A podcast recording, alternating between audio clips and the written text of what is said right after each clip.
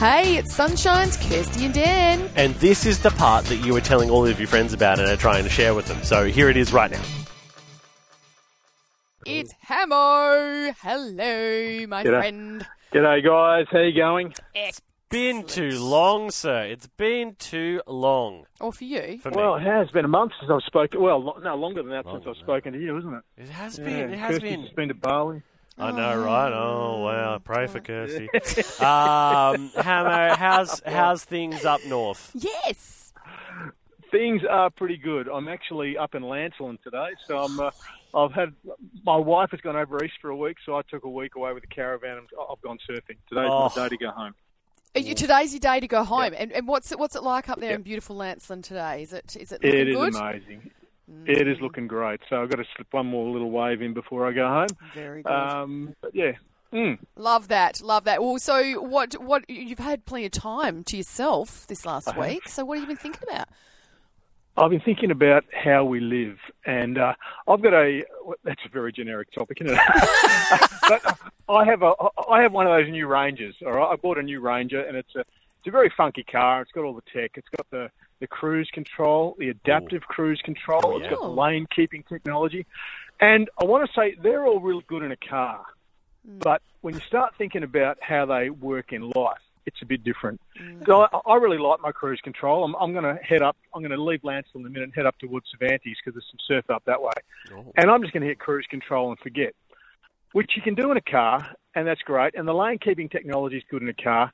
But you know, when I start thinking about life, I think sometimes we can live our lives on cruise control, but it's actually not the best way to live. Mm. Because cruise control is checking out. Cruise control is not recognizing that sometimes you've got to go hard. Mm. Sometimes you've got to put your head down, you've got to go hard, and then other times you actually got to go slow. Sometimes you've got to say, no, I really need to stop, chill, take some time out.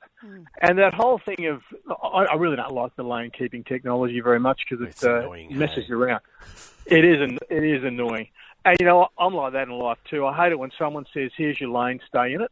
Um, I kind of think Oh. I want to see what it's like over that lane, and I want to know what I want to know where that track goes, and I want, you know, and I think sometimes we can just too easily settle into cruise control, settle into the lane keeping technology, and stop thinking about who we're called to be and what we're called to do.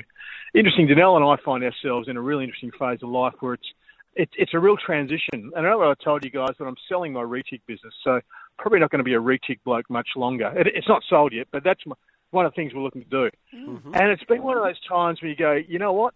We've switched off cruise control, we've turned off lane keeping technology, and we're just kind of hoping that God takes us to the next place He wants us. And uh, it's actually really, really good. It's a, it's an exercise in you know trusting and listening and all those things. So I guess if you're driving along today, cruise control is great in the car, but just ask the question: Have I set my life on cruise control, and have I set my life on staying in the same lane the whole time?